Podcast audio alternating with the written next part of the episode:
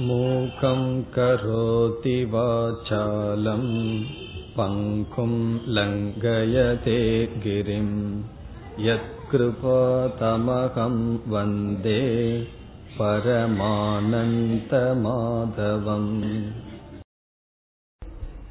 அர்ஜுனனுடைய துயரத்தை நீக்குவதற்காக பகவான் கீதையை ஆரம்பிக்கின்றார் அர்ஜுனனுக்கு வருகின்ற துயரத்தை மூன்றாக பகவான் பிரிக்கின்றார். நீ பீஷ்மர் துரோணர் இவர்களுடைய ஆத்மா அழிந்துவிடும் என்று துயரப்படுகின்றாயா? அல்லது அவர்களுடைய அனாத்மா அழிந்துவிடும் என்று துயரப்படுகின்றாயா? அல்லது அவர்களுடைய அழிவுக்கு காரணமாக நான் இருக்கின்றேன். அதர்மம் என்று துயரப்படுகின்றாயா? இதுவே பகவானுடைய கேள்வி. நமக்கு இப்பொழுது ஆத்மா அனாத்மா என்ன என்று தெரிந்திருக்க வேண்டும். ஆத்மா என்றால் எந்த ஒரு தத்துவம் நமக்குள் இருந்து கொண்டு இந்த உடலையும் உலகத்தையும் அனுபவிக்கின்றதோ அது ஆத்மா. ஆத்மா என்றால் அனுபவிப்பது.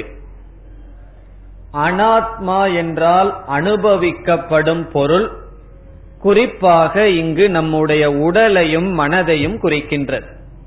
நம்முடைய இந்த உடல் பார்த்து அனுபவிக்கப்படுகின்ற உடல் மனம் இவைகளையெல்லாம் ஆத்மா அல்ல அதை சமஸ்கிருதத்தில் அனாத்மா என்று சொல்லப்படுகின்றது.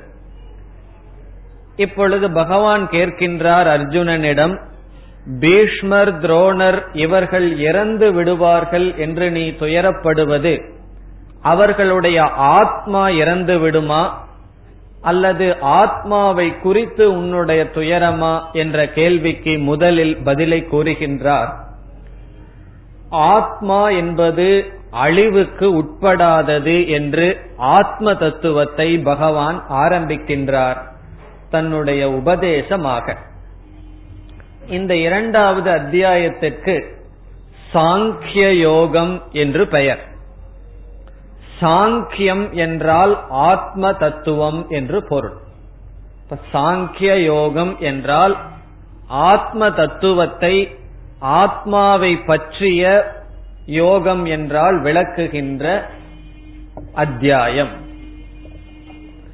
இங்கு ஆத்ம தத்துவத்தை பற்றி பகவான் என்ன கூறினார் என்று சென்ற வகுப்பில் சுருக்கமாக பார்த்தோம்.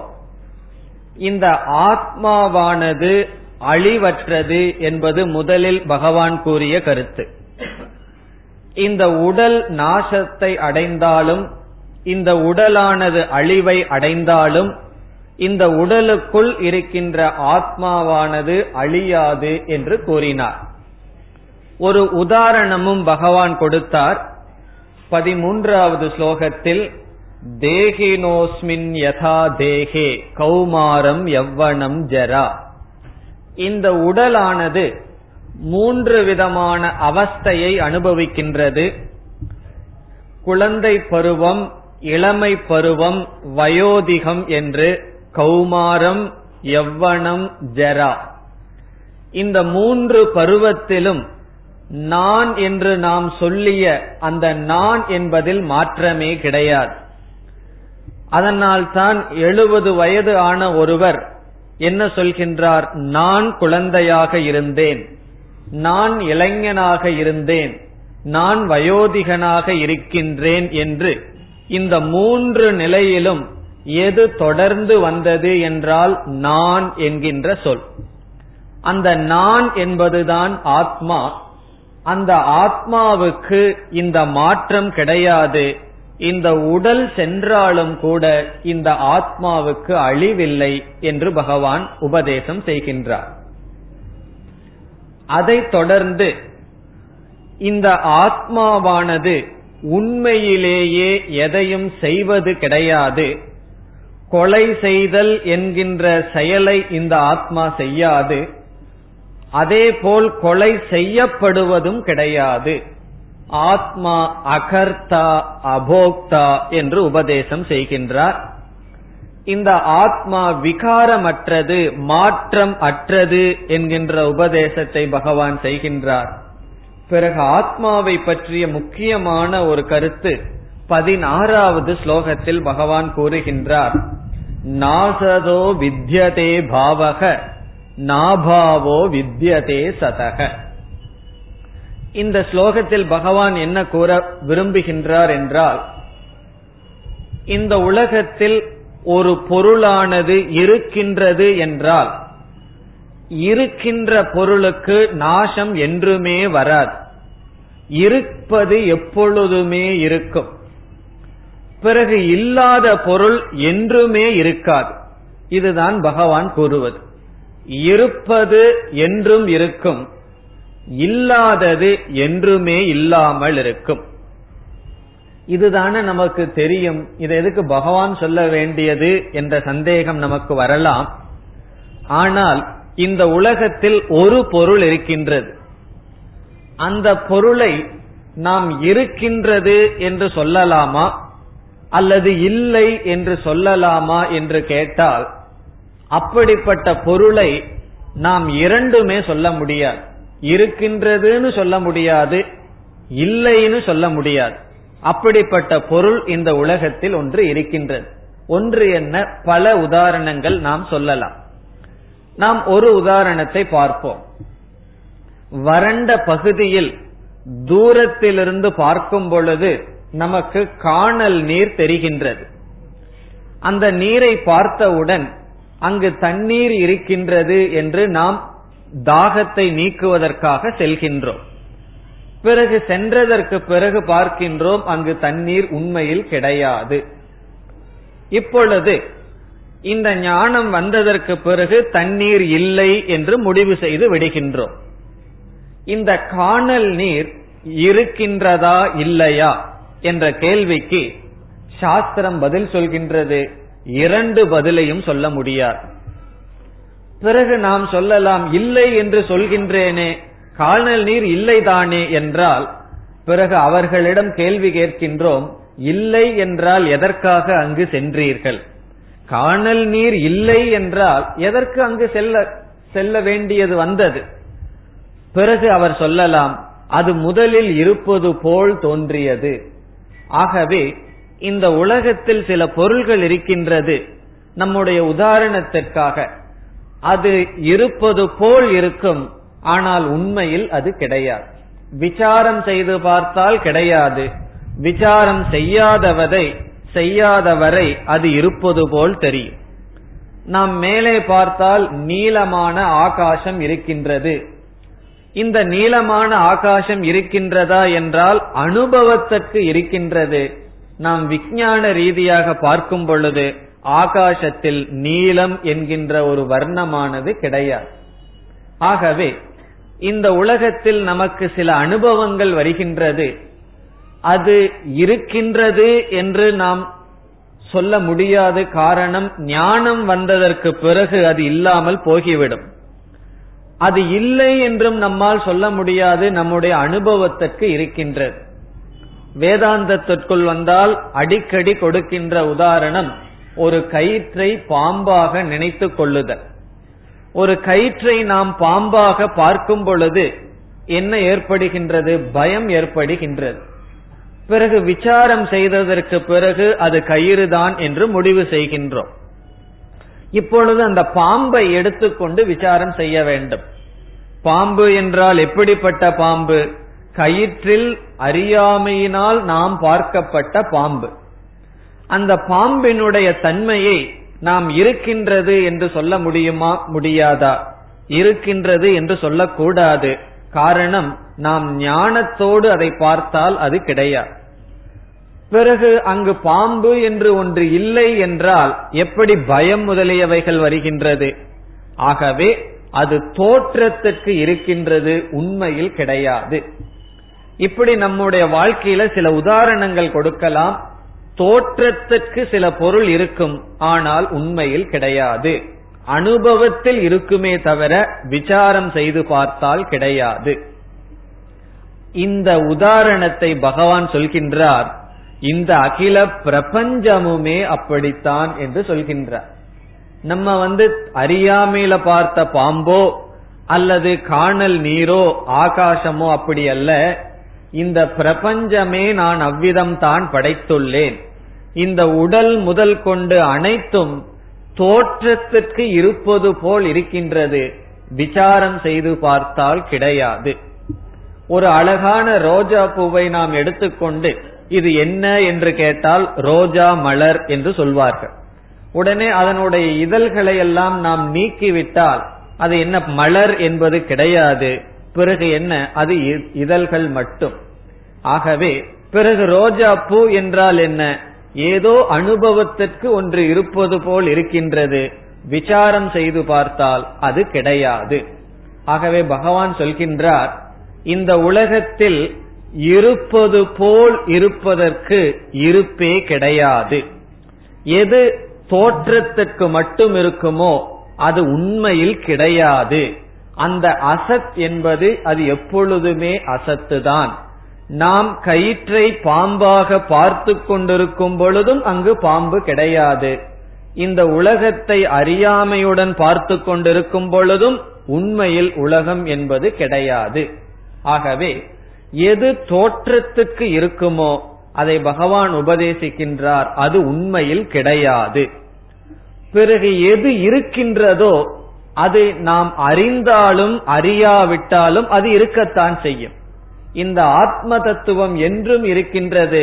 நமக்கு தெரிகின்றதோ தெரியவில்லையோ ஆகவே இருப்பதற்கு இல்லை என்ற நிலை கிடையாது. இல்லாத ஒன்றுக்கு இருத்தல் என்பது கிடையாது. ஒன்று உண்மையில் இல்லை என்றால் அது தோற்றத்துக்கு இருக்கலாமே தவிர அது உண்மையாக சத் என்கின்ற பாவத்திற்கு வராது. அதே சமயத்தில் இருக்கின்ற ஒன்று நாம் அதை இழந்து விட்டாலும் அது இருக்கத்தான் செய்கின்றது என்று இந்த ஆத்மா சத்தியம் என்றும் எது தோற்றத்திற்கு இருக்கின்றதோ அதற்கு சாஸ்திரத்தில் மித்தியா என்றும் சொல்லப்படுகின்றது. இவைகளெல்லாம் சாஸ்திரத்துக்கே உரிய சொற்கள். சத்தியம் என்றால் எது எப்பொழுதும் மாறாமல் இருக்கின்றதோ அது சத்தியம். பிறகு மித்தியா என்றால் எது தோற்றத்திற்கு மட்டும் இருக்குமோ அது மித்தியா. அந்த கருத்தையும் பகவான் இங்கேயே சுருக்கமாக கூறிவிடுகின்றார். ஆகவே இந்த ஆத்மாவை பற்றிய பகவான் ஆத்மா சத்தியமானது இந்த அனாத்மாவானது மித்தியா. அது வெறும் தோற்றத்திற்கு மட்டும் இருக்கின்றது என்று கூறுகின்றார். இந்த உடலில் வரும் மாற்றங்கள் ஆத்மாவுக்கு கிடையாது. ஆகவே இந்த உடலில் வரும் மாற்றங்கள் ஆத்மாவுக்கு இல்லாததனால் ஆத்மா விகாரம் அற்றது. ஆகவே நிர்விகாரமான சொரூபம் என்றெல்லாம் கூறி இந்த ஆத்மா ஒன்றும் செய்வதில்லை. அதனுடைய பலனையும் அனுபவிப்பதில்லை என்றெல்லாம் பகவான் கூறுகின்றார். அர்ஜுனனுடைய துயரம் இப்பொழுது மரணத்தை குறித்தது அழிவை குறித்தது. ஆகவே பகவான் இருபத்தி மூன்றாவது ஸ்லோகத்தில் இந்த ஆத்மாவை எந்த விதமான விதத்திலும் அழிக்க முடியாது என்று கூறுகின்றார். பொதுவாக நான்கு பூதங்களினால் ஒன்றுக்கு அழிவானது ஏற்படும். நம்முடைய உடல் இருக்கின்றது. இந்த உடல் எப்படி உடலுக்கு அழிவை கொடுக்கலாம் என்றால் ஒரு கத்தி அல்லது வாள் முதலியவைகளை கொண்டு இந்த உடலை அழித்து விடலாம். பிறகு இரண்டாவது நெருப்பினால் இந்த உடலை நாசம் செய்யலாம். காற்றினால் இந்த உடலை நாசம் செய்யலாம். ஆனால் இந்த ஆத்ம தத்துவத்திற்கு எதனாலும் நாசமில்லை என்று கூறுகின்றார். நைனம் சிந்தந்தி சஸ்திராணி. போர்க்களத்தில் இருக்கிறதுனால அதே உதாரணத்தை கையாளுகின்றார்.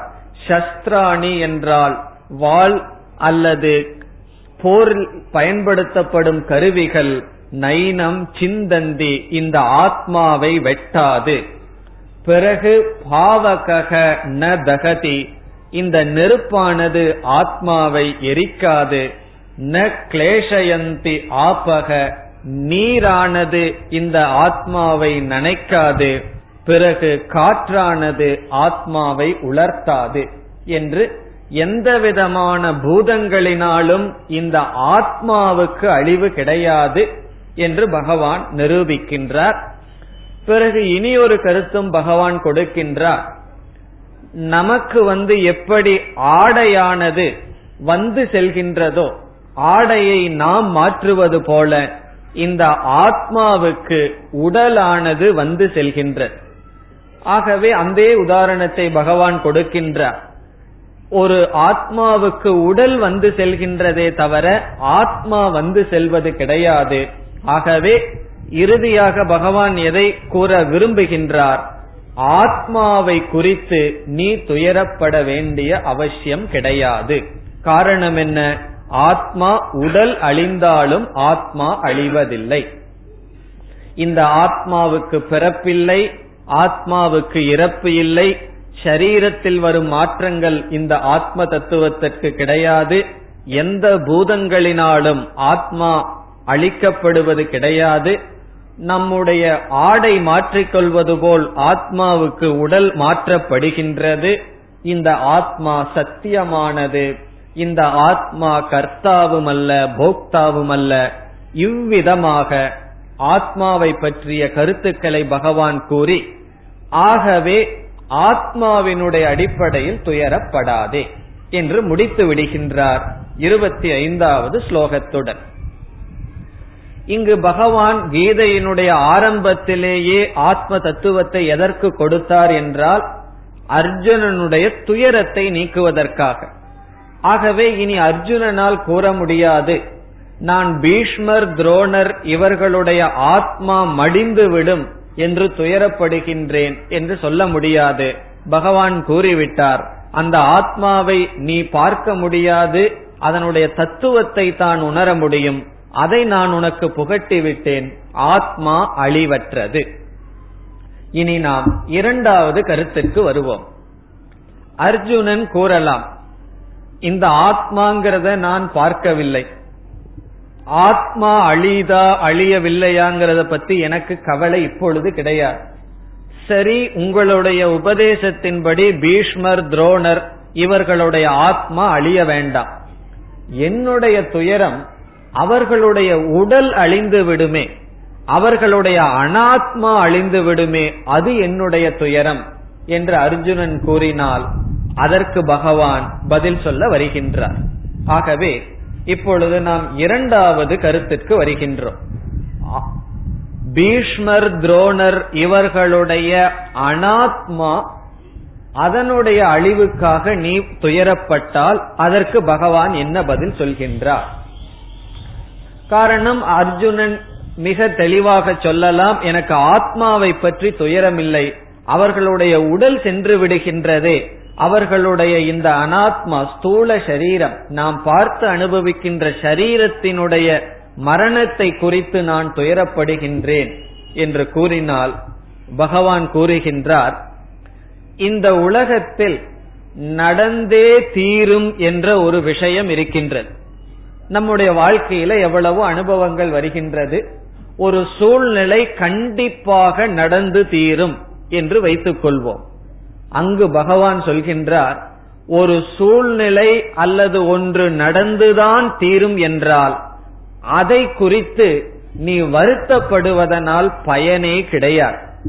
ஒரு சூழ்நிலை அல்லது ஒரு சம்பவம் கண்டிப்பாக நடக்கும் என்றால் அந்த நடக்க கண்டிப்பாக நடக்கின்ற சம்பவத்தில் நீ ஏற்றுக்கொள்வதுதான் உன்னுடைய சரியான பாவனையே தவிர அதை குறித்து அழுவதனால் பயனே கிடையாது என்று பகவான் கூறுகின்றார்.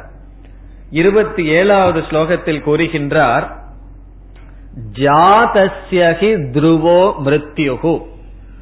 ஒரு ஜீவனானவன் பிறந்தால் ஜாதஸ்ய பிறந்தவனுக்கு மிருத்யுகு மரணம் என்பது துருவக.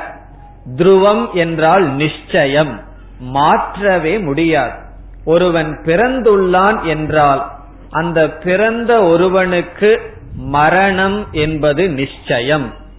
அதே சமயத்தில் மிருதஸ்ய ஜென்ம துருவம் இறந்த ஒருவனுக்கும் மீண்டும் பிறத்தல் என்பதும் நிச்சயம். அந்த இறந்தவன் அறியாமையில் இறந்தால் அவன் ஞானியாக இல்லாமல் ஒரு சாதாரண ஜீவன் இறந்தால் அவனுக்கு பிறப்பு என்பதும் துருவம். இது வந்து பகவான் நிச்சயமாக நடக்கின்ற விஷயம் என்று சொல்கின்றார். இதை யாரால மாத்த முடியுமா? ஒருவன் வந்து இந்த உடலை எடுத்தால் அந்த உடல் அழிந்துதான் தீரும். அது ராமராகட்டும் அல்லது கிருஷ்ணனே ஆகட்டும் பகவானே அவதாரத்திற்காக உடலை எடுத்தால் பகவான் என்ன செய்கின்றார்? எந்த பூமியில உடலை எடுத்தாரோ அதே பூமியில பகவான் விட்டு விட்டு சென்று விடுகின்றார். ஆகவே பகவான் ராமனுக்கும் கிருஷ்ணனுக்கும் உடலில் நாசத்தை அவர்களே தேடிக்கொண்டார்கள் காரணம் என்ன? ஜாதஸ்ய துருவோ மிருத்யுகு. பிறப்பு என்று ஒன்று இருந்தால் நிச்சயமாக இறப்பு என்பது மாற்ற முடியாத விஷயம். பகவானே நினைச்சாலும் மாற்ற முடியாது பகவான் மாற்றுவதற்கு முயற்சி செய்ய மாட்டார். காரணம் பிறந்தவன் இறப்பதுங்கிறது பகவானுடைய நியமம். பகவானே ஏற்படுத்திய ஒரு நியமம் அத பகவான் மாற்ற வேண்டிய அவசியமில்லை. பகவானே விரும்பினாலும் முடியாது என்றே சங்கரர் சொல்றார். இந்த ஆத்மாவை பகவானே நினைச்சாலும் அழிக்க முடியாதாம். பிறகு இந்த அனாத்மாவை பகவானே நினைத்தாலும் காப்பாற்ற முடியாது. ஆகவே பிறந்தவனுக்கு இறத்தல் என்பது நிச்சயம். இறந்தவனுக்கு பிறந்தல் பிறத்தல் என்பதும் நிச்சயம். அப்ப நம்ம மார்க்கண்டேயம் புராணம் எல்லாம் படிச்சிருக்கிறோமே சாவு இல்லை என்றெல்லாம் படிச்சிருக்கிறோமேன்னு சொன்னா அந்த புராணத்துல மார்க்கண்டேயனுக்கு இந்த உடலோட எப்பொழுதும் இருப்பதாக சொல்லவில்லை. அவன் சாகாத ஆத்ம தத்துவத்தை அடைந்துள்ளான். ஆகவே ஞானத்தினால் ஆத்ம ஞானத்தினால் தான் ஞானி என்று அறிந்து இந்த ஷரீரத்தை விடலாமே தவிர இந்த ஷரீரத்தோடு அவன் சாவதில்லை. ஆனால் இந்த உடல் என்பது நிச்சயமாக அழிவுக்கு உட்பட்டது. இந்த இடத்துல பகவான் சொல்றார் தஸ்மாத் அபரிகாரியார்த்தே ஆகவே மாற்ற முடியாத நிச்சயமாக நடக்கின்ற சம்பவத்தில் நத்துவம் சோச்சித்தும் அர்ஹதி. நீ துயரப்படுவதற்கு உனக்கு அர்ஹதையே கிடையாது என்று சொல்ற. இப்ப அர்ஜுனனுக்கு வந்து உனக்கு துயரப்படுவதற்கே அர்ஹதை கிடையாது. எந்த விஷயத்தில்? ஒரு விஷயம் நிச்சயமாக நடக்கும் என்ற விஷயத்தில் நாம் துயரப்படுவதனால் பிரயோஜனமே கிடையாது. இது வந்து பகவான் வந்து மரணத்தை உதாரணமா எடுத்துக்கிறார். நம்ம மரணத்தை மட்டும் எடுத்துக்க கொள்ள கூடாது வாழ்க்கையில நம்ம அன்றாட சம் நடக்கின்ற ஒவ்வொரு சம்பவத்தையும் சம்பவத்திலும் இந்த அறிவை பயன்படுத்த வேண்டும். இப்ப வீட்டுல எவ்வளவோ சூழ்நிலைகள் எவ்வளவோ விதமான மனிதர்களோடு பழகுகின்றோம் விவகாரம் வைக்கின்றோம். நம்முடைய விருப்பத்துக்கு மாறாக வாழ்க்கையில் சில சூழ்நிலை வரும். அது யாராக இருந்தாலும் ராமபிரானுக்கே காட்டுக்கு போக வேண்டியங்கிற சூழ்நிலை பகவான் கிருஷ்ணனுக்கே பகைவர்கள் இருந்தார்கள். ஆகவே நமக்கு விரும்பத்தகாத சூழ்நிலைகள் நம்முடைய சக்திக்கு அப்பாற்பட்டு வந்து நிற்கும். அந்த சமயத்துல நாம் என்ன செய்வது என்றால் பகவான் கூறுகின்றார் அதை ஏற்றுக்கொள்ள வேண்டும். ஆங்கிலத்தில் கூறினால் அக்செப்டன்ஸ் என்று சொல்வார்கள். நாம் ஒரு சூழ்நிலையை ஏற்றுக்கொண்டாவே நமக்கு அந்த சூழ்நிலையிலிருந்து வர்ற பாதி துயரம் போயிடும் இப்ப நோய் வருதல் என்பது யாருனாலும் தடுக்க முடியாது. நோய் வந்து துயரப்படுறது ஒன்று. அந்த நோய் வந்து விட்டதேன்னு துயரப்படுறது இரண்டாவது துயரம். அந்த துயரம் தான் மேலான துயரம். ஆகவே வாழ்க்கையில வந்து நம்ம துயரத்தினால துயரப்படல. துயரப்படுறனேங்கிற எண்ணத்தினாலதான் துயரப்பட்டு கொண்டிருக்கின்றோம். அந்த துயரம் தான் அதிகமான துயரம். இதை ஒரு உதாரணம் மூலமாக கூறினால் புரிந்துவிடும். இப்போ ஒரு குழந்தை இருக்கின்றது. இரண்டு அல்லது மூன்று வயது குழந்தை. அந்த குழந்தையினுடைய உடல்ல ஒரு டாக்டர் வந்து ஊசியை ஏத்தும் போது அந்த குழந்தை என்ன எதிர்பார்க்கலாம்? அந்த குழந்தையிடமிருந்து. அந்த குழந்தை நிச்சயமாக அழுகும். காரணம் உடலில் என்ன வருகின்றது? வலி வருகின்றது. அந்த குழந்தைக்கு உடலினுடைய வழியை தாங்கிக் கொள்கின்ற அளவு சக்தி கிடையாது.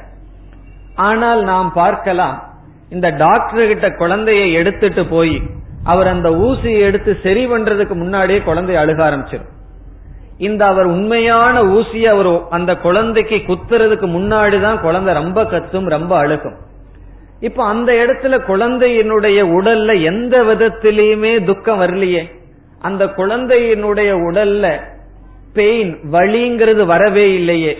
பிறகு அந்த குழந்தை ஏன் அவ்வளவு கத்தி கத்தி அழுகுது என்றால் அந்த குழந்தை துக்கம் வருமோ என்கின்ற பயத்தினால் அழுகின்றது. பிறகு அதை ஊசியை குத்தும் போது அழுகும். முதல்ல அழுததை விட கொஞ்சம் குறைவாகத்தான் அழுகும். காரணம் என்ன? நாலு பேர் கையை பிடிச்சிருக்காங்க. அது ஒரு நிமிஷமான கஷ்டம். இப்ப இத பார்க்கும் பொழுது அது குழந்தைன்னு நம்ம சிரிப்போம். காரணம் என்ன? அந்த குழந்தைக்கு இந்த வழியை ஏற்றுக்கொள்ற மனப்பான்மை இல்லை.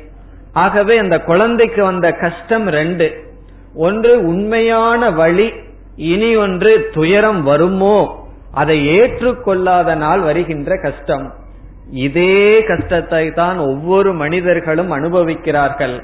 உண்மையான கஷ்டத்தை சந்திக்கிறது வேற கஷ்டம் வந்துருமோங்கிற பயம் வேற. அதனாலதான் எல்லா ஜாதகத்தை எல்லாம் தூக்கிட்டு ஓடுகிறார்கள். ஏதாவது தலைவலினா ஏதாவது கஷ்டம் வந்துருமோன்னு ஒரு பயம் எதிர்காலத்தை குறித்து. இதற்கெல்லாம் என்ன காரணம்? நம்ம வாழ்க்கையில் ஒரு நடக்க முடி நடந்துதான் ஆகும் என்ற சூழ்நிலையை ஏற்றுக்கொள்ள நமக்கு தெரியவில்லை. அதை ஏற்றுக்கொண்டாலே பாதி துயரம் போயிடும் இப்ப அந்த குழந்தைக்கு அந்த அறிவு இருந்ததுன்னு வச்சுக்கோ. அல்லது நமக்கே டாக்டர் ஊசி போடும்போது ஒரே கஷ்டம்தான். அந்த நேரத்துல ஒரு நிமிடம் அல்லது அரை நிமிடம் வழிங்கிறது கஷ்டம்தான். நம்ம அதுக்காக குழந்தை மாதிரி அழுதுட்டு இருக்க மாட்டோம். காரணம் என்ன? அதை நாம் ஏற்றுக்கொள்கின்றோம். அதே போல வாழ்க்கையில் எது நடந்துதான் தீரும் என்கின்ற சூழ்நிலை வருகின்றதோ அதை பகவான் சொல்கின்றார் ஏற்றுக்கொண்டுதான் ஆக வேண்டும். ஆக அபரிகாரியார்த்தேன்னு சொல்றார். பரிகாரம்ங்கிற வார்த்தை நமக்கு தெரியும். என்ன சில பேர் ஜோசியர்கிட்ட போகும்போது இது பரிகாரம் பண்ணு அது பரிகாரம் பண்ணுன்னு சொல்லுவார்கள். பரிகாரம்னா ரெமடி அதுக்கு மாற்று முறை. அபரிகாரம் என்றால் வேறு வழியே கிடையாது. ஆகவே நிச்சயமாக நடந்துதான் தீரும் என்ற விஷயத்தில் நீ துயரப்படுவதில் பிரயோஜனமே கிடையாது. நீ அதை ஏற்றுக்கொள் என்று பகவான் கூறுகின்றார். பிறகு இனி ஒரு பாவனையை சொல்றார். ஆகவே இதற்கு பிறகு நம்ம வாழ்க்கையில ஒரு சூழ்நிலைய சந்திக்கிறோம். அந்த சூழ்நிலையில நமக்கு அந்த சூழ்நிலையா இருக்கிறதுக்கு விருப்பம் கிடையாது. அது ஆபீஸில் இருக்கலாம் வீட்டில் இருக்கலாம் எதுல வேணாலும் இருக்கலாம். அல்லது நம்மளுடைய உடல்நிலையாக இருக்கலாம். அந்த சூழ்நிலை கஷ்டமா இருந்தா மாற்றுவதற்கு முயற்சி பண்றோம். நம்முடைய முயற்சிக்கு மீறி விருப்பமில்லாத சூழ்நிலைகள் வந்தால் அதில் நம்முடைய முதல் ஆட்டிடியூடு முதல் பாவனை அக்செப்டன்ஸ் ஏற்றுக்கொள்ளுதல். பிறகு பகவான் இதே விஷயத்தில் இனி ஒரு பாவனையை வைக்க சொல்கின்றார். அது என்னவென்றால் சகித்து கொள்ளுதல். அது பதினாலாவது ஸ்லோகத்துல சொல்ற. முதல்ல ஏற்றுக்கொண்டு பழக வேண்டும். இரண்டாவதாக சகித்து பழக வேண்டும் என்று பகவான் சொல்ற. இந்த சகித்து பழகுதலும் கூட ஒரு முக்கியமான சாதனை. ரொம்ப பேர்த்துக்கு அதுவே கிடையாது. பொறுமையே இருக்கிறது இல்ல சகித்து பழகுதல் என்றால் பொறுமையாக இருத்தல். இப்ப எங்காவது போறோம் ரொம்ப நேரம் கியூல நிக்க வேண்டியது இருக்கு. சில பேர் ஒரு மணி நேரம் நிற்பார்கள். பிறகு இனி ஒரு பதினஞ்சு நிமிஷம் நின்னா அது எதை செய்யணுமோ அதை செஞ்சிடலாம். அது பேங்க்லயோ எங்கேயோ. அதுக்கு பொறுமை இல்லாம வந்து விடுவார்கள். பிறகு அந்த ஒரு மணி நேரம் கஷ்டப்பட்டு நின்னதுல என்ன பிரயோஜனம்? ஆகவே ரொம்ப பேர்த்துக்கு சகிப்பு தன்மைங்கிறது ரொம்ப ரொம்ப குறைவாக இருக்கின்றது. இங்க பகவான் சொல்றார் ஒரு சூழ்நிலை கண்டிப்பாக நடக்கும் என்றால் அதை சகித்துக்கொள்.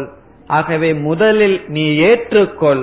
அதை ஏற்றுக்கொள்ள வேண்டுமென்றால் சகிப்பு தன்மையை வளர்த்திக்கொள் என்று பகவான் திதிக்ஷஸ்வன் சொல்ற இங்க திதிக்ஷான் சமஸ்கிருதத்துல சொன்னா சகிப்பு தன்மை.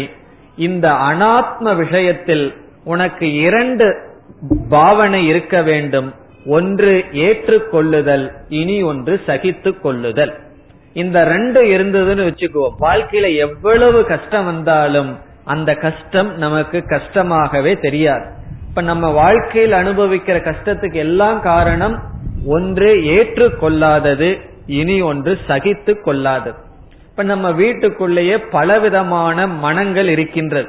இப்ப ஆறு பேர் ஒரு வீட்டில் இருக்காங்கன்னா ஆறு விதமான மனசு இருக்குதுன்னு அர்த்தம். ஒவ்வொரு மனசும் ஒவ்வொரு விஷயத்துல கருத்து வேறுபாடுகள் இருக்கத்தான் செய்யும். இப்ப நம்ம என்ன விரும்புறோம்? மீதி இருக்கிற அஞ்சு பேரும் நான் என்ன சொல்றேனோ அதுபடிதான் செய்யணும். என்னுடைய சிந்தனைப்படி அவர்கள் இருக்க வேண்டும் எதிர்பார்ப்போம். அது எதிர்பார்ப்பது கண்டிப்பாக நடக்காது. காரணம் என்ன? பகவான் ஒவ்வொருத்தருக்கும் ஒவ்வொரு விதமான மனதை படைத்துள்ளார். அப்ப நம்ம ஒரு கண்டிஷன் போடுவோம். அவர்களுடைய குணம் மாறினால்தான் எனக்கு திருப்தி. அவர்களுடைய போக்கு மாறினால்தான் எனக்கு திருப்தி என்றெல்லாம் நிபந்தனை போடுவோம். பகவான் சொல்றார் இனியொருவருடைய குணத்தை மாற்றுவது உன்னுடைய கையில் கிடையாது. காரணம் என்ன? முதல்ல உன்னுடைய குணத்தையே மாத்த முடியுமான்னு பார்க்கணும். நம்முடைய மனசையும் நம்முடைய குணத்தை மாத்துறதுக்கே கஷ்டப்படுறோம். அப்படி இருக்கும்போது மற்றவர்களுடைய குணத்தை மாற்ற முடியாது. ஆகவே மற்றவர்களுடைய சொல் மற்றவர்களுடைய குணம் நாம் இருக்கின்ற சூழ்நிலை இவைகள் லௌகிக விஷயத்தில் பிறகு கடைசியில மரணத்திற்கு செல்ல வேண்டும். எது நிச்சயமாக நடக்குமோ அதை ஏற்றுக்கொள் அதை சகித்துக்கொள் என்று விட்டார். நம்ம ரொம்ப துயரப்பட்டா அவர் பிழைத்து விடுவார்னு வச்சுக்கோ நம்ம சந்தோஷமா துயரப்படலாம். என்ன நம்மளுடைய துயரத்தினாலதான் அவர் தான் பிழைச்சிருவாரு. ஆனால் எந்த விதத்திலும் நம்முடைய துயரம் அந்த சூழ்நிலையை மாற்றுவதற்கு காரணம் இல்லை என்றால் நாம் என்ன செய்ய வேண்டும்? அந்த சூழ்நிலையை ஏற்றுக்கொள்ள வேண்டும். பிறகு பகவான் மரணத்தை பற்றிய ஒரு கருத்தை பகவான் கூறுகின்றார். இருபத்தி எட்டாவது ஸ்லோகத்தில். மரணத்தை பற்றி என்ன கூறுகிறார் என்றால் மரணம் என்பதும் கூட முடிவல்ல என்று கூறுகின்றார். இப்ப சிலரை பொறுத்த வரைக்கும் இந்த உடம்பு போயிடுதுன்னு வச்சுக்கோ. அதோட ஆள் போயாச்சு. அதுக்கப்புறம் ஆளே கிடையாதுன்னு நினைக்கிறார்கள். இங்கு பகவான் சொல்கின்றார் மரணம் என்பது ஒரு முடிவு அல்ல. அது நம்ம தூங்கி எந்திரிக்கிறது போல. நம்ம உறங்கி எந்திரிப்பது உறங்கி எழுந்தவுடன் எப்படி புதிய நாள் துவங்குகின்றதோ அதுபோல் ஒரு ஜீவனுக்கு மரணம் என்பது ஒரு அதிக கால உறக்கம். அவ்வளவுதான். ஆகவே அவ்வக்தாதீனி பூதாணி வெக்த மத்தியாணி பாரத. வெளி தோற்றத்திற்கு வராத உயிரினங்கள் வெளி தோற்றத்திற்கு வருவது பிறப்பு. பிறகு மீண்டும் வெளித்தோற்றத்திற்கு வராமல் செல்வது என்பது மரணம். ஆகவே இந்த பிறப்பு இறப்பு என்பது ஆத்மாவுக்கு கிடையாது. இந்த உடல் பிறக்கும் பொழுது ஒரு ஜீவன் பிறப்பதாக சொல்கின்றோம். இந்த உடல் மடியும் பொழுது ஜீவன் இறப்பதாக சொல்கின்றோம். ஆகவே நீ மரணத்தையே முழுமையான நாசமாக நினைக்காதே. அது ஏற்கனவே ஆத்ம தத்துவத்துல பகவான் சொல்லிவிட்டார். ஆத்மா அழிவதில்லை என்று. ஆகவே நம்ம எதை பிறப்புன்னு சொல்றோமோ அது இந்த உடல். இறப்பு என்பது இந்த உடலினுடைய நாசம். இந்த உடலினுடைய பிறப்பை நாம் ஜீவனுடைய பிறப்பாகவும் உடலினுடைய நாசத்தை ஜீவனுடைய மரணமாகவும் சொல்கின்றோம். உண்மையில் பிறப்பு இறப்பு உடலை சார்ந்தது. இன்னும் சொல்ல போனால் நம்முடைய மனசுக்கே அழிவு கிடையாது. நாம இறந்ததற்கு பிறகு நம்முடைய மனம் இருக்கின்றது. அது வேறு சரீரத்தை எடுக்கின்றது. அதனுடைய பாப புண்ணியத்தினுடைய அடிப்படையில். ஆகவே இப்ப இரண்டு கோணத்தில் பகவான் நீக்கிவிட்டார். எப்படி? அர்ஜுனனுக்கு துயரப்படுவதற்கு காரணம் கிடையாது. பீஷ்மர் துரோணர் முதலியவர்களுடைய ஆத்மா இறந்துவிடும் என்று வருத்தப்படுகின்றாயா என்றால் ஆத்மா இறக்காது ஆகவே வருத்தப்படாது. அவர்களுடைய சரீரம் இறந்துவிடும் என்று வருத்தப்படுகின்றேன் என்றால் நீ இருந்தாலும் இல்லாவிட்டாலும் அவர்களுடைய சரீரம் இறக்கத்தான் போகின்றது. ஆகவே துயரப்படாது. இப்போ ஆத்மா இறக்காததால துயரப்படாதுன்னு சொல்றார் பகவான். ஷரீரம் இறப்பதினால் துயரப்படாதுன்னு சொல்றார். இப்ப எந்த விதத்திலையும் துயரப்படுவதற்கு காரணம் இல்லை ஏன் ஆத்மா இறக்காததனால் துயரப்பட வேண்டாம்? காரணம் அது இறப்பதில்லை. பிறகு ஏன் ஆத் ஷரீரம் இறப்பதினால் துயரப்பட வேண்டாம். அதுக்கு அதே காரணத்தை சொல்றார் அது இறப்பதினால். கண்டிப்பாக அது இறந்துதான் போகும். அது அழியத்தான் போகும். அழிகின்ற விஷயத்தில் அதுவும் நிச்சயமாக நடக்கின்ற விஷயத்தில் துயரப்படுவது என்பது அறியாமை துயரப்படாதே. இப்ப சில பேரெல்லாம் சொல்லுவார்கள் காயகல்பம் நல்லா இருக்கு அதை சாப்பிட்டோம்னா உடம்பு வந்து ரொம்ப காலம் இருக்குன்னு சொல்லி. அதெல்லாம் கிடையாது. அதெல்லாம் பொய். காரணம் என்ன? அதை கண்டுபிடிச்ச ஆளே இப்ப கிடையாது. இந்த காயகல்பத்தை சொன்ன ஆளே இங்க கிடையாது. அவரே போயிட்டார். அதனாலதான் சொல்லுவார்கள் காயம் போய்விடும் கல்பம் இருக்கும். கல்பம்னா இந்த காலம் இருக்கும் இந்த காயம் சென்று விடும் ஆகவே நம்ம முக்தி அப்படிங்கிறது இந்த உடலுக்கு கிடையாது. சில சினிமாவில எல்லாம் பார்க்கலாம். அப்படியே சொர்க்கத்துல வந்து உடலோட போகிறது அது சினிமாவோடு தெரியும் தத்துவத்திற்குன்னு வந்தா அதெல்லாம் கிடையாது. இந்த சரீரம் யாருடைய உடலாக இருந்தாலும் அது நாசத்திற்கு உட்பட்டது. அது குழந்தை பருவமாக இருந்து பிறகு இளமை பருவத்திற்கு வந்து வயோதிகத்தை அடைந்து நாசம் அடைந்துதான் தீரும். ஆகவே இப்ப அர்ஜுனனுக்கு பகவான் ரெண்டு விதத்துல துயரத்திற்கு காரணம் இல்லைன்னு நீக்கிவிட்டார். பீஷ்மருடைய ஆத்மா அல்லது துரோணருடைய ஆத்மா அவர்களுடைய அனாத்மா. இத நம்ம எப்படி புரிந்து கொள்வது? ஒவ்வொரு ஜீவனும் ஆத்மா அனாத்மா இவைகளினுடைய சேர்க்கை. நான் என்று நாம் சொல்லும் பொழுது இந்த ஆத்மாவையும் இந்த உடலையும் சேர்த்து புரிந்து கொண்டுள்ளோம். ஆகவே நான் ஆத்மாவாக என்னை நினைத்தால் எனக்கு அழிவு கிடையாது. நான் இந்த உடலாக பாவித்தால் கண்டிப்பாக அழிவு இருக்கும். இப்ப வந்து மற்றவர்களுடைய மரணத்தை ஏற்றுக்கொள்வது போல நம்முடைய மரணத்தையும் ஏற்றுக்கொள்ள வேண்டும். நம்ம வாழ்க்கையில வர்ற எல்லா பயத்துக்கும் பெரிய பயம் என்ன? மரண பயம்தான். மற்றவர்களுடைய மரணத்தை ஏற்றுக்கொள்வது ஓரளவுக்கு முதல்ல கஷ்டமா இருக்கும். பிறகு அது சுலபமாயிரும். பிறகு நம்முடைய மரணத்தையும் நாம் ஏற்றுக்கொள்ள வேண்டும். காரணம் என்ன? நான்கிற சொல் இந்த உடலை குறித்தார். உடல் அழிவதனால் இந்த அழிவை நான் ஏற்றுக்கொள்கின்றேன். நான்கிற சொல்ல என்ன ஆத்மாவாக புரிந்து கொண்டால் பிறகு எனக்கு மரணம் கிடையாது. இவ்விதம் பகவான் இந்த இரண்டு கருத்தை முடித்து இனி மூன்றாவது கருத்துக்கு வருகின்றார். முப்பத்தி ஓராவது ஸ்லோகத்திலிருந்து. மூன்றாவது கருத்து என்னவென்றால் அர்ஜுனன் கூறலாம் உங்களுடைய உபதேசத்தின்படி ஆத்மாவை குறித்து நான் துயரப்படவில்லை.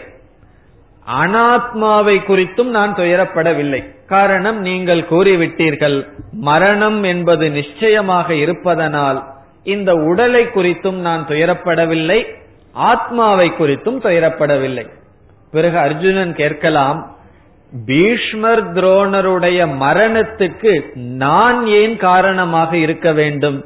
வேறு யாராவது காரணமாக இருக்கட்டுமே?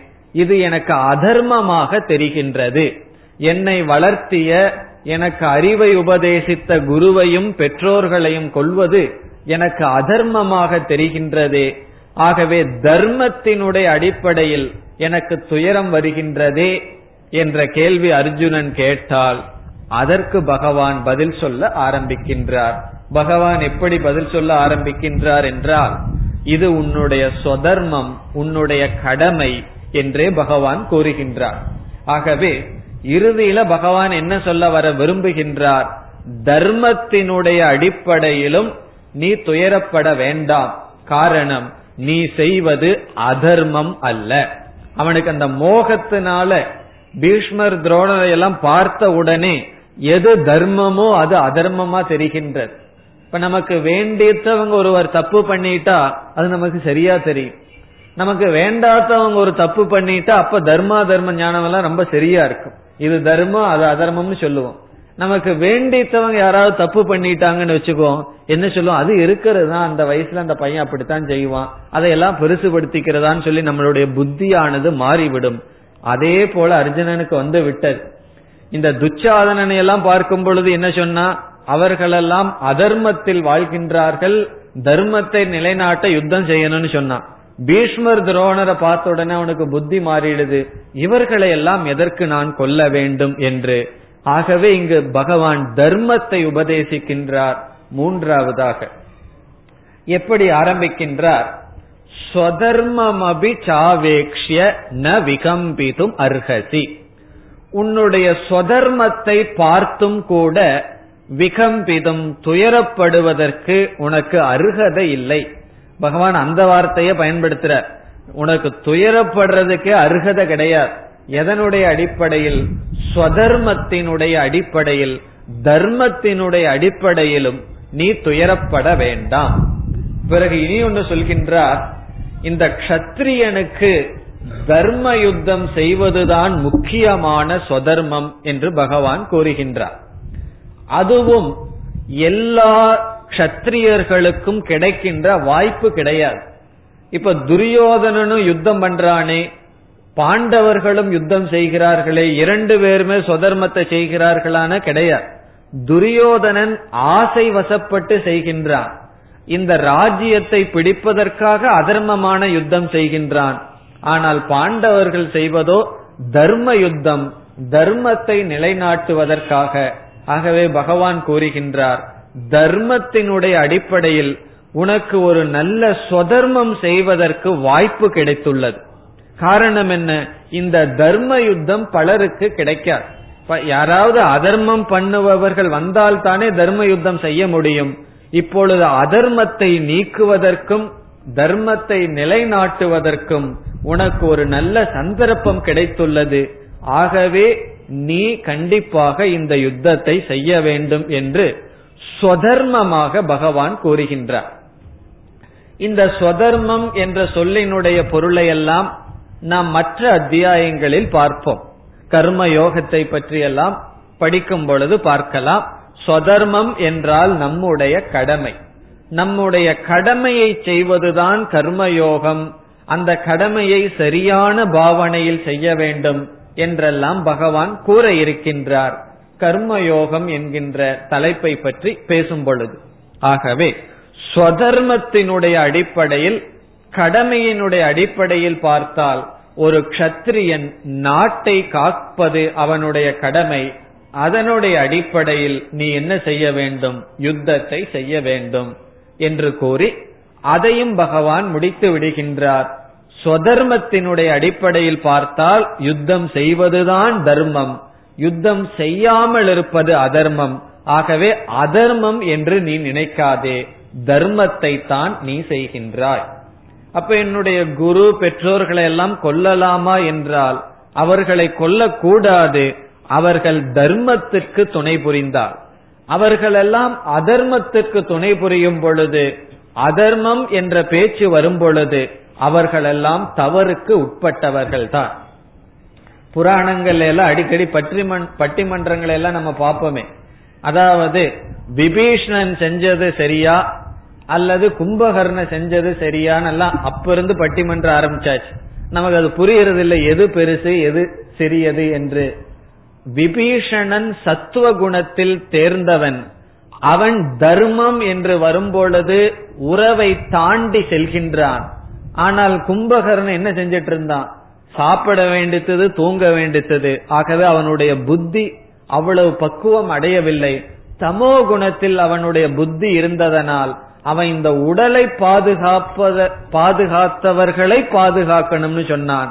ஆனால் விபீஷணன் கூறினான் எங்கு தர்மம் இருக்கின்றதோ அங்குதான் நான் இருப்பேன் என்றான். அதனால் இதுல சந்தேகமே வேண்டாம். விபீஷணன் தான் உயர்ந்தவன். நம்முடைய உறவினர்கள் என்ற காரணத்தினால தர்மத்தை விட்டு விடுவது மனிதர்களுடைய இயற்கை. ஆனால் அதை தாண்டி நின்னான் விபீஷ்ணன். நீ எனக்கு அண்ணனா இருக்கலாம் அப்பாவா இருக்கலாம் யாராக இருக்கலாம். எங்கு தர்மமோ அங்கு நான் இருப்பேன். இப்ப ராமருக்கு பொதுவா வேறு யாராவது இடத்துல தர்மம் இருந்தா விபீஷணன் அங்கதான் செல்வான். ஆகவே தர்மம் தான் நமக்கு முக்கியம். பலர் அவ்விதம் வாழ்வதில்லை. அவர்களுக்கு ஒரு தர்மம் மற்றவர்களுக்கு ஒரு தர்மம் என்று வைக்கிறார்கள். ஆனால் இங்கு பகவானுடைய உபதேசம் தர்மத்தின் அடிப்படையில் வாழ்க்கை இருக்க வேண்டும். அது யாராக இருந்தாலும் ஆகவே இங்கு பகவான் சொல்றார் அது பீஷ்மரோ துரோணரோ. யாராக இருந்தாலும் தர்மத்தினுடைய அடிப்படையில் பார்க்கும் பொழுது அவர்கள் கொல்லப்பட வேண்டியவர்கள். காரணம் அவர்கள் நல்லவர்களாக இருக்கலாம் அவர்களே விரும்புகிறார்கள் அவர்கள் கொல்ல வேண்டும் சொல். பீஷ்மருடைய மேன்மை அங்கு காட்டப்படுகின்றது. போர்க்களத்துல கடைசி நேரத்துல தர்மராஜா போய் பீஷ்மரை வணங்கும் போது பீஷ்மர் சொல்றார் சத்தியம் ஏவ ஜெயதே. எங்கு சத்தியம் இருக்கின்றதோ அங்கு வெல் அங்குதான் வெற்றி. எங்கு தர்மம் இருக்கின்றதோ அங்கு வெற்றி. உங்களிடம் தர்மம் இருக்கின்றது நீங்கள் வெற்றி அடைவீர்கள் இப்ப பீஷ்மர் என்ன வாழ்த்துகின்றார்? நீங்கள் வெற்றி அடைவீர்கள். அதனுடைய அர்த்தம் என்ன? நான் எனக்கு மரணம் வரும் என்பது அவர் அறிந்துள்ளார். ஆகவே உன்னுடைய கடமை தர்மத்தை நிலைநாட்டுவது. இப்ப இந்த மாதிரி பகவான் கூறியதற்கு பிறகு ஒரு கால் நீ இந்த தர்ம யுத்தத்தை செய்யவில்லை என்றால் என்ன விளைவு வரும்னு பகவான் சொல்ற கொஞ்சம் அர்ஜுனனுக்கு பயம் நீ ஒரு கால் இந்த யுத்தத்தை விட்டு சென்று விட்டாய் என்று வைத்துக் கொள்வோம். நீ என்ன எண்ணத்தில் சென்றிருப்பாய்? இது வந்து ஹிம்சை. நான் இவர்களை கொல்லக்கூடாதுன்னு நினைச்சிட்டு போயிருப்ப. ஆனால் இந்த வீரர்கள் எல்லாம் அப்படி சொல்ல மாட்டார்கள். நீ பயந்து இந்த போர்க்களத்தில் விட்டு சென்றதாகத்தான் சொல்வார்கள். அர்ஜுன என்னவோ பாவம்னு நினைச்சிட்டு செஞ்சு சென்று விடலாம். ஆனால் அவர்கள் எல்லாம் உன்னை பயந்தவனாக சொல்வார்கள். பிறகு உனக்கு என்ன வரும் என்றால் அகீர்த்தியானது உனக்கு வரும் என்று சொல்கின்றார். பகவான் வந்து கொஞ்சம் மிரட்டுறார் அர்ஜுனனுக்கு. அதச்சேத்வமிமம் தர்மியம் சங்கிராமம் ந கரிஷ்யதி. இந்த தர்ம யுத்தத்தை நீ ஒரு கால் செய்யவில்லை என்றால் உனக்கு என்ன ஏற்படும்? ஸ்வதர்மம் கீர்த்திஞ்ச ஹித்வா. நீ உன்னுடைய சொதர்மத்திலிருந்து வலுவியன் ஆகிவிடுகின்றாய். சொதர்மத்தை விட்டவன் ஆகிவிடுகின்றாய். இப்போ உன்னுடைய சொதர்மத்தை நீ விட்டு விட்டால் இறந்ததற்கு பிறகு என்ன ஆகும்? ஒருவன் தன்னுடைய கடமையை செய்யாமல் இருந்தால் சாஸ்திரம் பாபம் நரகம் என்பது பலனாக சொல்கின்றது. ஆகவே நீ வந்து உன்னுடைய கடமையை செய்யாமல் இறந்து விட்டால் அந்த பாபத்திற்காக நீ நரகத்திற்கு செல்வாய். ஆகவே உனக்கு பாவம் வரும். அர்ஜுனனுக்கு வந்து பாவம் வருமா நரகம் இருக்கான்னு எனக்கு தெரியாது. அது பிறகு பார்த்துக்கலாம். நரகம் இருக்கா இல்லையான்னு யாரு கண்டா? என்று கூறினால் பகவான் சொல்றார் நரகம்ங்கிறது இறந்ததற்கு பிறகு வரும். அது மட்டுமல்ல இந்த ஜீவிதத்திலேயே நரகத்தை போல் உனக்கு அகீர்த்தி வரும் உனக்கு இகழ் வரும் என்று கூறுகின்றார். உன்னுடைய புகழெல்லாம் சென்றுவிடும். எல்லாருமே உன்னை இகழ்வார்கள் என்று கூறுகின்றார். ஆகவே ஸ்வதர்மம் கீர்த்தி. கீர்த்தி என்றால் புகழ் ஸ்வதர்மம் என்றால் கடமை இரண்டையும் இழந்தவனாக பாபத்தை நீ அடைவாய். பாபம் அவாப்சதி நீ பாவத்தை அடைவாய். இது வந்து அர்ஜுனனுக்கு சொல்ற நீ சொதர்மத்தை தான் செஞ்சாகணும். அதை நீ செய்யாவிட்டால் உனக்கு பாபம் வரும். இறந்ததற்கு பிறகு இல்லாவிட்டால் இப்பொழுதே நீ கீர்த்தியை இழந்து விடுவாய். இந்த கத்திரியர்களுக்கெல்லாம் கீர்த்தியில ரொம்ப ஆசை இருக்கும்னு சாஸ்திரத்துல சொல்லியிருக்கு. அரசர்களுக்கெல்லாம். ஆகவே இப்போ ஒரு புகழையும் அடையாதவனுக்கு நாலு பேர் இகழ்ந்தா ஒரு பெரிய கஷ்டம் அல்ல அதிக புகழை அடைந்தவனுக்கு இகழ் வந்தா தான் அது பெரிய கஷ்டம். இப்ப மேல இருந்து கீழே விழுந்தா தானே அடி அதிகமாக விழுகும். கீழே உட்கார்ந்துட்டு இருக்கிறவன் விழுந்து அது ஒரு பெரிய அடி அல்ல. அதே போல என்னைக்குமே உச்ச கட்டத்துல போய் அவனுக்கு ஒரு வீழ்ச்சி வந்தால் அந்த வீழ்ச்சி அதிகமானது. எல்லோருமே அர்ஜுனன் என்றாலே வீரன் வில்லுக்கு அர்ஜுனன் என்றெல்லாம் கீர்த்தியை நீ அடைந்துள்ளாய். அப்படிப்பட்ட புகழை அடைந்த உனக்கு இகல் என்பது மரணத்தை விட மேலானதுன்னு சொல்றார் பகவான். அதற்கு செத்து போறதே மேல்னு சொல்றார் பகவான். காரணம் என்ன? நீ புகழினுடைய உச்சத்தை அடைந்து விட்டாய். பாண்டவர்களுக்குள்ளேயே தர்மராஜாவுக்கும் அர்ஜுனனுக்கும் நல்ல புகழ். அதில் வீரன் என்றால் அர்ஜுனன். அப்படிப்பட்ட புகழை அடைந்த உனக்கு இகல் என்பது உன்னால் தாங்கிக் கொள்ள முடியாது. அது மரணத்தை விட மேலானது. மற்றவர்கள் இழிவான சொல்லை உன் மீது செலுத்துவார்கள். அதையெல்லாம் உன்னால் தாங்கிக் கொள்ள முடியாது. ஆகவே நீ என்ன செய்ய வேண்டும்? இந்த கடமையை செய்ய வேண்டும். நம்ம யுத்தத்தை செய்யணும் சொல்றதை விட கடமையை செய்ய வேண்டும் என்பதுதான் பொருந்தும். காரணம் அர்ஜுனனுக்கு அங்கு கடமை தர்ம யுத்தம் செய்வது. நமக்கு நம்முடைய கடமையை செய்ய வேண்டும். அது எப்படிப்பட்ட பலன் வருவதாக இருந்தாலும். இதோடு பகவான் தான் கூறி வருகின்ற கருத்தை முடிவுரை செய்கின்றார். அதாவது கீதையினுடைய முதல் பகுதியில் அர்ஜுனா எந்த விதத்திலும் நீ துயரப்பட வேண்டாம். பீஷ்மர் துரோணருடைய ஆத்மா மரணமடையும் என்று துயரப்பட வேண்டாம் என்று ஆத்ம தத்துவத்தை புகட்டினார். பிறகு அவர்களுடைய சரீரத்தை நினைத்து துயரப்பட வேண்டாம். காரணம் அது என்றும் மடியத்தான் போகின்றது. நடந்தே ஆக வேண்டிய விஷயத்தில் நீ துயரப்படுவதில் அர்த்தமில்லை. மூன்றாவதாக தர்மத்தினுடைய அடிப்படையில் நீ துயரப்படக்கூடாது. நீ செய்வதுதான் தர்மம். அதே சமயத்தில் இந்த யுத்தத்தை செய்யவில்லை என்றால் அது அதர்மம் என்று கூறி முடிக்கின்றார். இனி பகவான் வேறு ஒரு கருத்துக்கு வருகின்றார். அடுத்த கருத்து என்னவென்றால் இந்த ஆத்ம தத்துவத்தை நாம் புரிந்து கொள்ள வேண்டும் என்றால் பகவானுடைய கருத்துப்படி அல்லது சாஸ்திரத்தினுடைய கருத்துப்படி அவ்வளவு சுலபமாக புரிந்து கொள்ள முடியாது. ரொம்ப பேர் வேதாந்த வகுப்புன்னு சொன்னாவே என்ன சொல்லுவார்கள் தெரியுமா? அது ஒரு ட்ரை சப்ஜெக்ட்னு சொல்லுவார். ட்ரைனா அது ஒரு வறண்ட சப்ஜெக்ட்னு சொல்லுவார். ஏதோ வேதாந்தம் வறண்ட காட்டை பத்தியோ பாலைவனத்தை பத்தி பேசிட்டு இருக்கிற மாதிரி. வேதாந்தம் என்னை பற்றி பேசுகின்றது நம்மை பற்றி பேசுகின்றது. இப்ப யாராவது வேதாந்தம் ட்ரை சப்ஜெக்ட்னா அவரு ட்ரைன்னு அர்த்தம். அவருடைய புத்தி ரொம்ப வறண்டு இருந்தா தான் வேதாந்த ட்ரை சப்ஜெக்ட்னு சொல்லுவார். என்ன வேதாந்தம் வேற யார பத்தியும் சொல்லல. வேதாந்தம் இனி ஒரு மனிதனை பத்தியோ தர்மத்தை பத்தியோ சொல்லல. இதெல்லாம் இடையில வர்றது. வேதாந்தம் என்னை பற்றி பேசுகின்றது. நான் என்ன ஞானத்தை அடைய வேண்டும்? இந்த உலகத்தில் விதவிதமான சம்பவங்கள் வரும் பொழுது எப்படிப்பட்ட அறிவோடு அவைகளை சந்திக்க வேண்டும் என்று உலகத்தில் வாழ்பவர்களை பற்றி வேதாந்தம் பேசுகின்றது. பிறகு சில பேர்த்துக்கு இனி ஒரு கருத்து. வேதாந்தம்ங்கிறதெல்லாம் ரிட்டையர்ட் ஆனதுக்கு அப்புறம் தான் வச்சுக்கணும். இப்ப எதுக்கு வேதாந்தம்? சம்பாதிக்கிற காலத்துல ஓடி ஆடுற காலத்திலேயே நினைப்பார்கள். எல்லாம் ஒரு வேலையும் இல்லாம நீ ஒரு பிரயோஜனத்துக்கு லாய்க்கு இல்ல அப்படிங்கும் போது என்னன்னா? அப்புறம் போய் வேதாந்தம் கேளுன்னு நினைப்பார்கள். அந்த வயதுல வேதாந்தம் கேட்டா ஏதோ கொஞ்சம் தான் பிரயோஜனம். காரணம் வேதாந்தம்ங்கிறது வெறும் கேட்டுட்டு போறது அல்ல.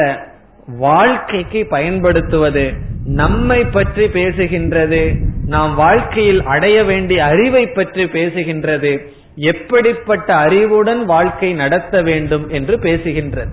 ஆகவே வேதாந்தம்ங்கிறது ட்ரை சப்ஜெக்ட்ங்கிறதெல்லாம் தெரியாதவர்கள் கூறுவது. வயதான காலத்துல படிக்கிறதுங்கிறது தவறு. வயதான காலத்துல படிக்கிறது தப்பில்லை அப்படின்னு சொல்லிட்டு படிக்கிறது பிரயோஜனம் இல்லை என்று நான் கூறவில்லை.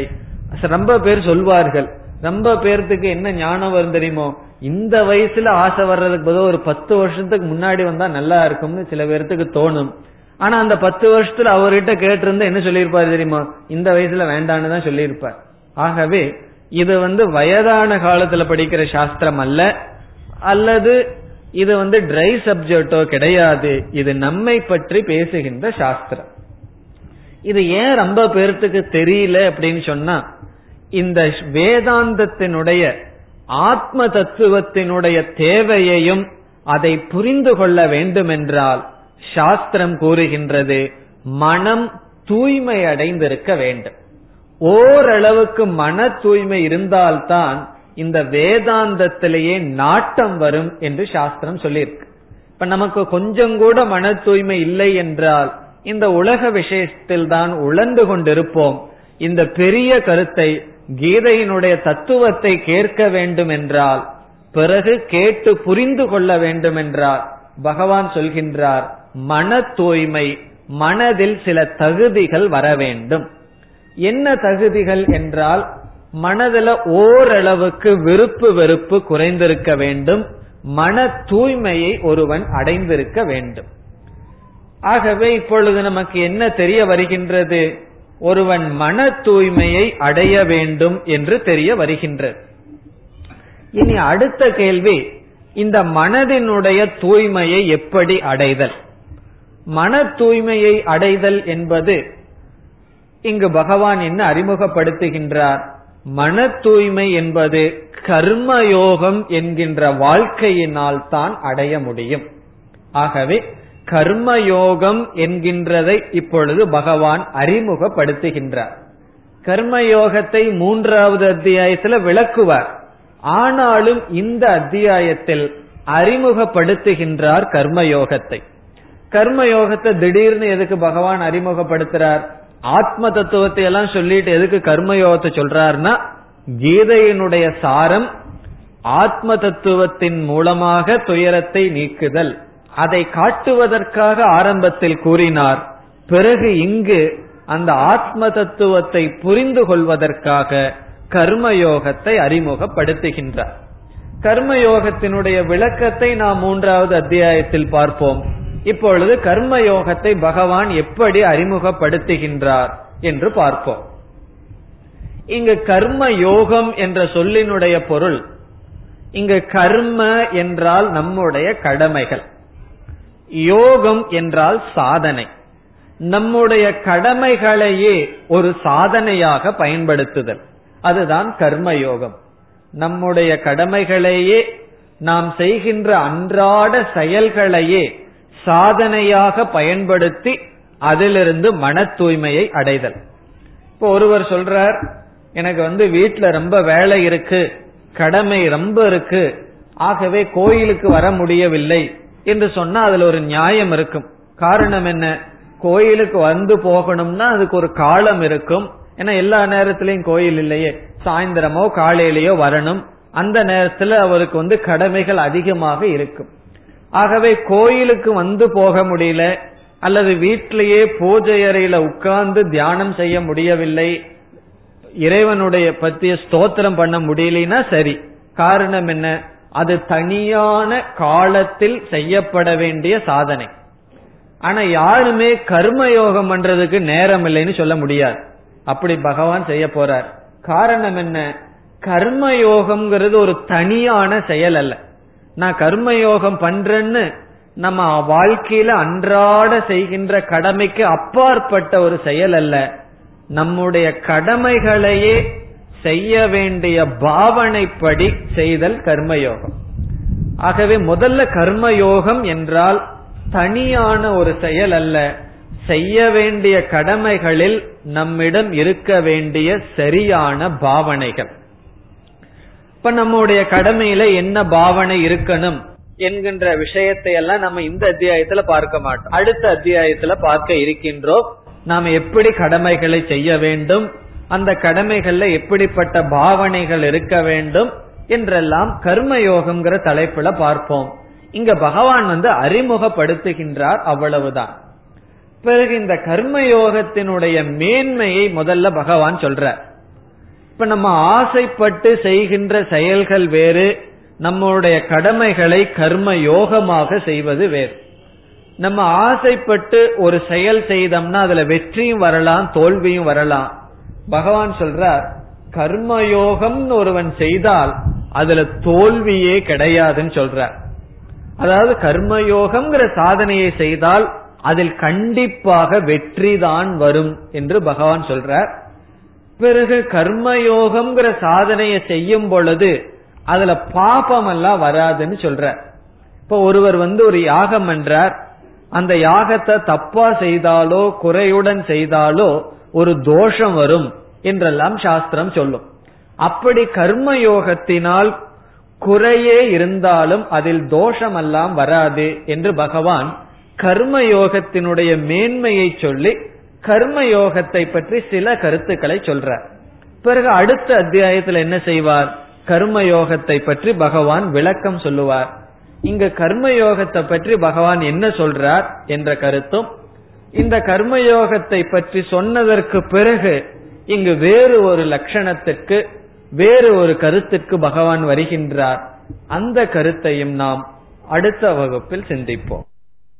ॐ पूर्णमधः पूर्णमिधम् पूर्णात् पूर्णमुदच्छते पूर्णस्य पूर्णमादाय पूर्णमेवावशिष्यते ॐ शान्ति शान्ति शान्तिः